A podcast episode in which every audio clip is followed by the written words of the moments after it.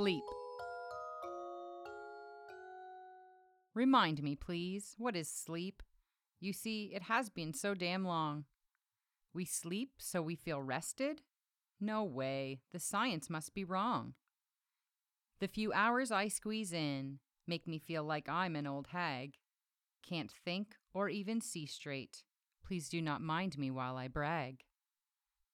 There's no such thing as napping. Those things, they vanished long ago. Now hair's a mess, bags are fresh. They call these new lines feet of crow. Should have gone to bed early, a thought that torments me most morns. Go with me time or lights out. Those options always have me torn.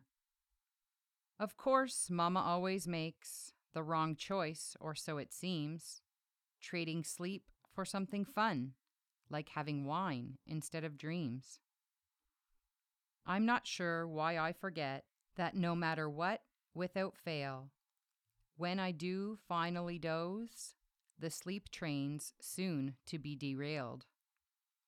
She's sick and needs medicine. He's transitioning to a bed. They take turns waking me up, passing by Dad for Mom instead. You see, my dear husband sleeps with a pillow over his head. If tomorrow night's the same, said pillow may be why he's dead.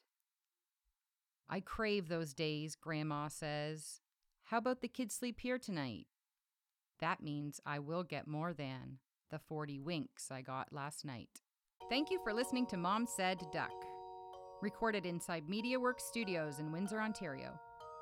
Please make sure to follow me on your favorite social media platforms or visit momsaidduck.com to see more from this mother duck.